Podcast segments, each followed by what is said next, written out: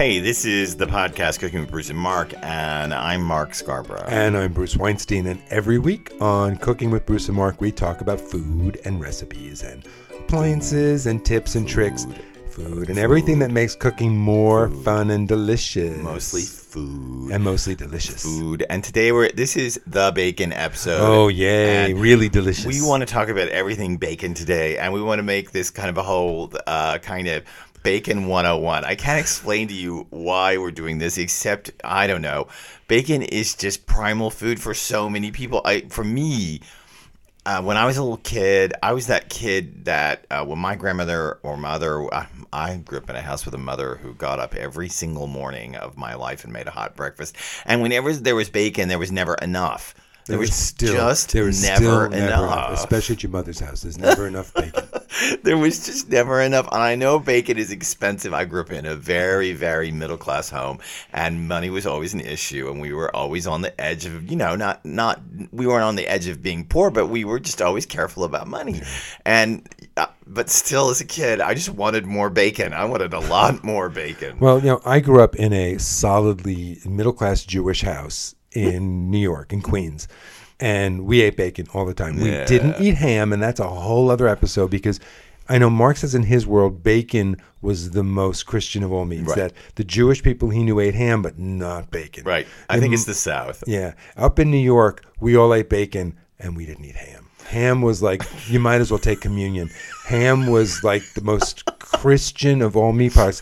Even my kosher grandmother served bacon to my grandfather, but she had a separate pan for the bacon. Yeah, I love this, that Bruce's grandmother basically wanted to keep kosher, would keep kosher, but his grandfather was uninterested in it. And, you can't have pork products if you're kosher, amongst other things. And it just cracks me up that, so she allowed it to happen. But she had a separate pan for the bacon. That was it. I think every home should have a separate pan for the bacon. I think that sounds like the best idea. We actually knew somebody once, and we should talk about this later. We actually knew someone once who his whole family had a can of bacon grease, a coffee can of bacon grease that they passed among each other. Yeah, and they would just keep adding to it. And, every time Aunt Rose made bacon, she'd pour into it, and then she'd pass the can on to Aunt Patty, who'd pour more stuff into it. That just kills me that there was a can of bacon grease. That sounds so unsanitary. I can't tell you how many health codes that violates. So let's talk for a minute about, it sounds fabulous to me, but then again, I'm from the South.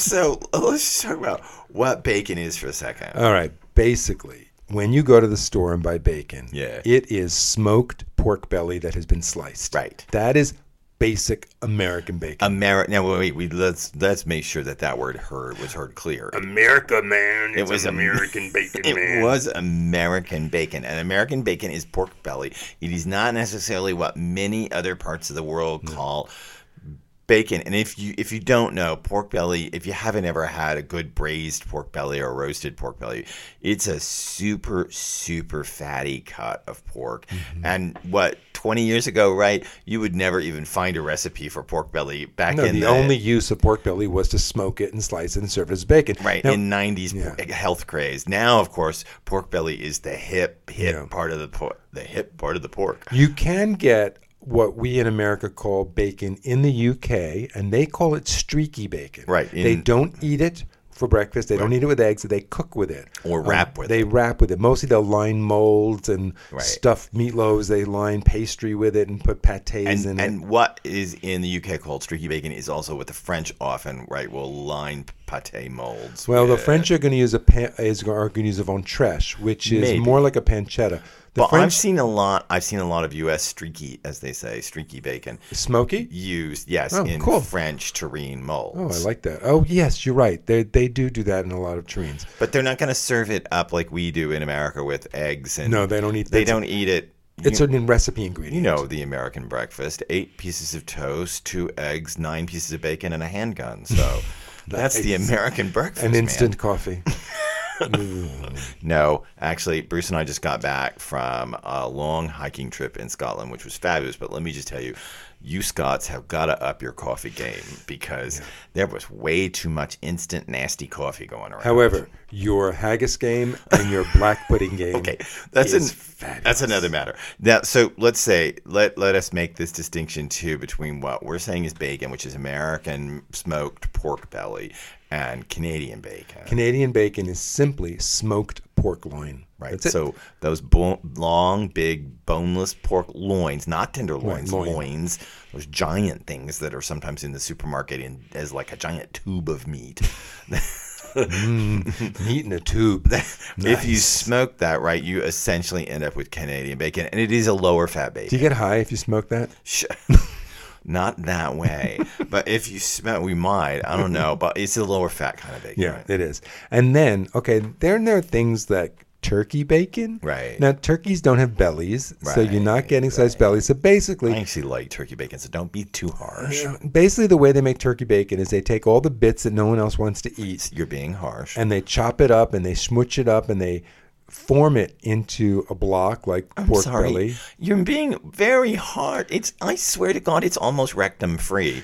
They don't just take the part. They use meat glue, and there is such a thing as meat glue. It's an enzyme that makes pieces of meat stick together. They shape it into a giant thing. They smoke the giant thing, and then they slice it. So it doesn't look like bacon. It's not streaky. It just looks like marbleized meat. But I think it tastes kind of good. It tastes like ham. Yeah, I think I actually like turkey bacon, especially if you substitute it if you're making a beef stew or something and you use it instead of porky bacon. I actually like it. It has a nice taste. To me, it's a little bit milder. It's not quite such a sledgehammer. No, and it doesn't taste like pork, which is right. And bacon's a sledgehammer. Remember, I'm the kid that always wanted more, so I love bacon. Okay. But so then there is another bacon controversy out there between thick-cut bacon and regular bacon. Yeah, and guess what I am? I am the thick-cut boy. Yeah, me too. I like thick-cut bacon. It's probably about the slices of thick-cut bacon tend to be 2 to 3 times as thick as standard bacon. Most people know the standard in America, the really, really thin, streaky bacon. Like when you peel them up out of the package, sometimes you could see through them. Right. When I was a kid, we used to go to this German delicatessen in Dallas. I grew up in Dallas, and we went to this German delicatessen, Kuby's, and they made thick-cut pepper bacon, and it was covered in black pepper, and the slices were, I don't know, quarter-inch thick. Quarter-inch, even a little thicker than that. Ooh, I mean, they were bacon steak. They were thick, nice. And when you fried those, they didn't curl all up, and they don't shatter, and they don't get that shattery wafer thin, which I don't like about thin. Okay, so then you can also, one last thing I want to say about bacon: if you go to a store where they're slicing their own bacon, a lot of deli counters and meat counters will do it, even in supermarkets. They will. They can cut you a slab of bacon rather than slice it. And the reason I like to have that is I like to cube it up and fry it up and put it at the bottom of a braise or a stew. So like if a recipe calls for pancetta or sausage or even regular bacon, I like to use slab bacon, so I have pieces of it, and it's just really luscious. Okay, so let's talk about cooking bacon for a minute, and we're talking about either thick cut or either way. Thin cut American streaky bacon, and I think everybody knows how to fry it. Everybody knows. You put it in a pan and you turn the heat on. And listen, I've seen a million recipes out there in which people add oil to the pan and the bacon. It is absolutely unnecessary, and I am not a health nut, but that oil to the pan, and I've even seen people add butter to the pan and then fry the bacon in it. That is, honestly, it is not necessary. You were talking a high fat content. Yeah, within 20 seconds, that bacon starts to put off its own fat and it fries on itself. It's one, and I will say that bacon is one of the few reasons I would advocate for a nonstick pan, because it's just by the time it even starts to render a little of its fat, it's loosened from the surface. I'm not a great fan of nonstick surfaces, but that's one of the cases where I use it, and also because later frying the egg and the bacon fat is so fine, and of course fried eggs are easiest in nonstick pans.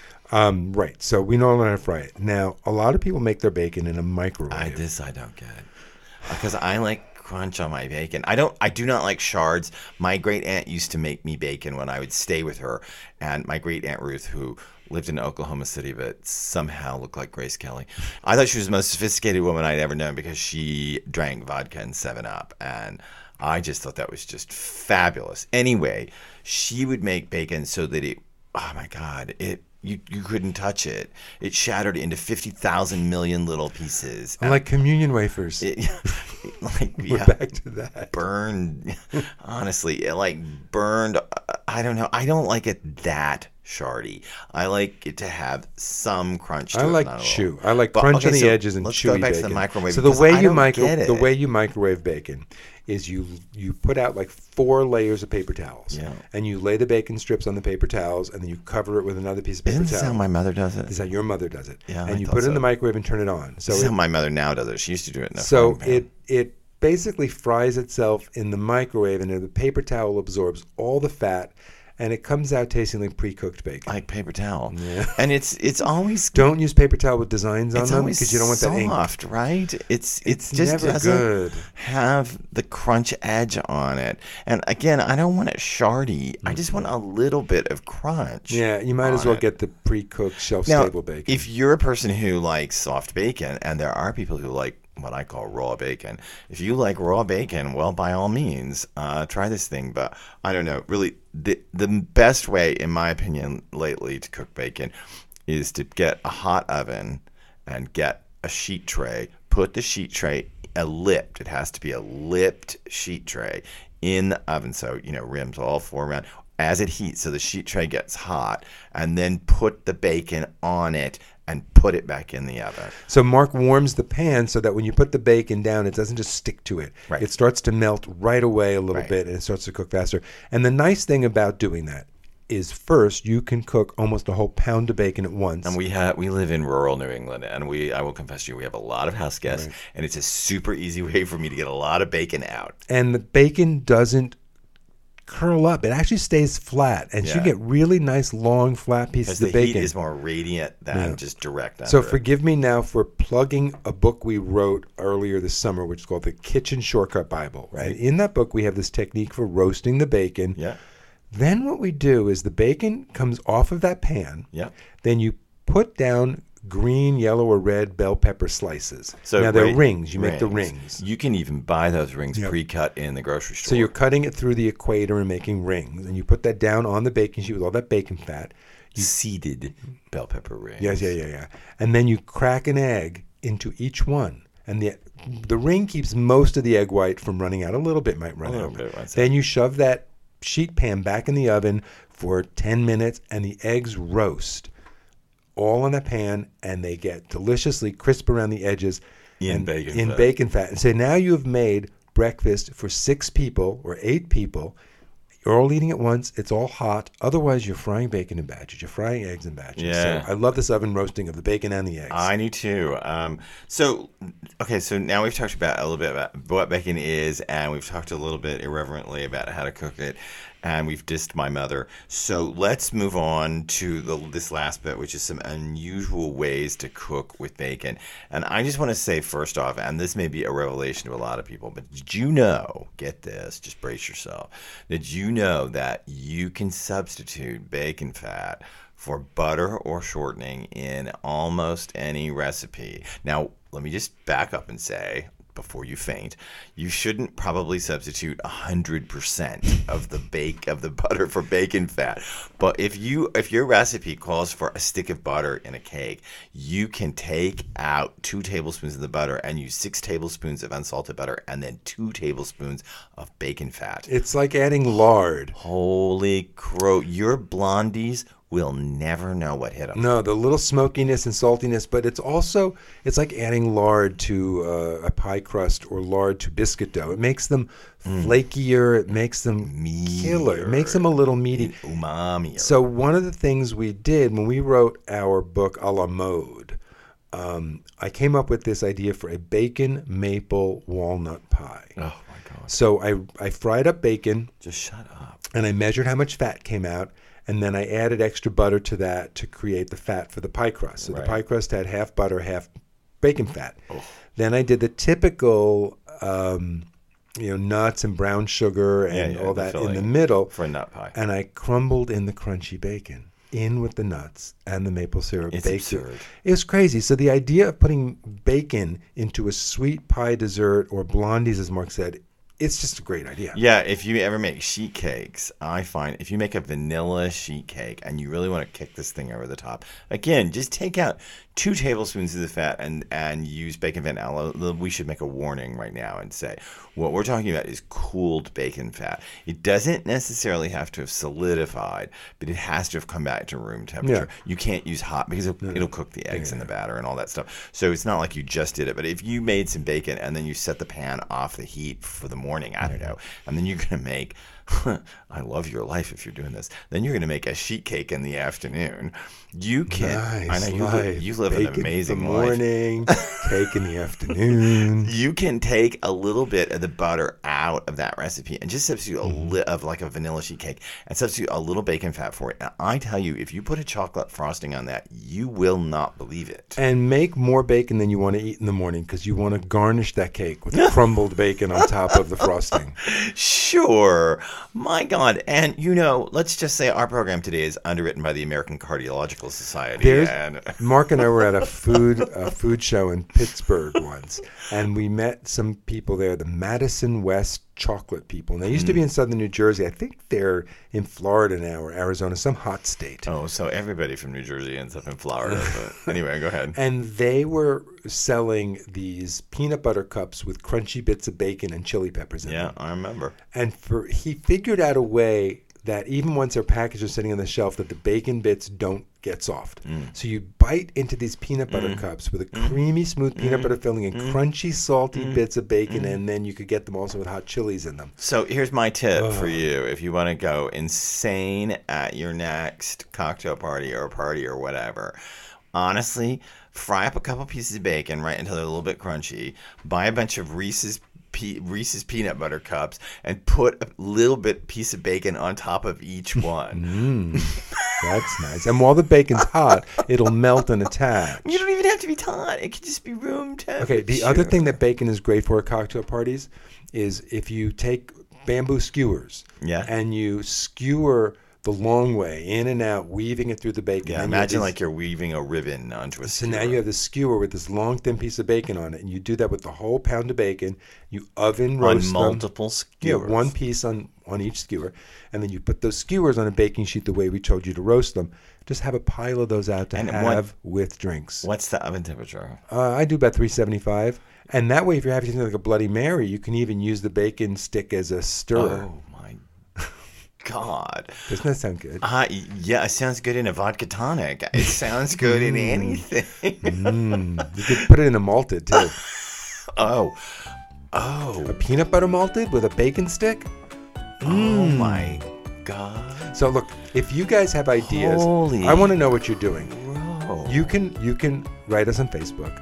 You can write us at bruceandmark.com. We want to hear what your... You can follow us on the Instagram under our... No, don't you like it? Why I said the Instagram because I'm an old person. The Instagram under both our names. Well, I'm Bruce A. Weinstein and you're Mark Scarborough on Instagram. Yeah, I got there before you. You did. And our website is bruceandmark.com. And you could tell us what you're doing with baking because we want to know and we could share your ideas and I want to try them because there's some really, really cool ideas out there. So this is the podcast Cooking with Bruce and Mark and we hope you've enjoyed it today. I'm sorry if we got a little irreverent and sorry, Mom, if I dished your bacon, but so it goes. You've moved from the skillet and in ways that I don't approve. But I've probably moved in ways you don't approve, so that's all fine. Wow. That show. It's that show. So if you like the show, please subscribe and catch us each week on Cooking with Bruce and Mark.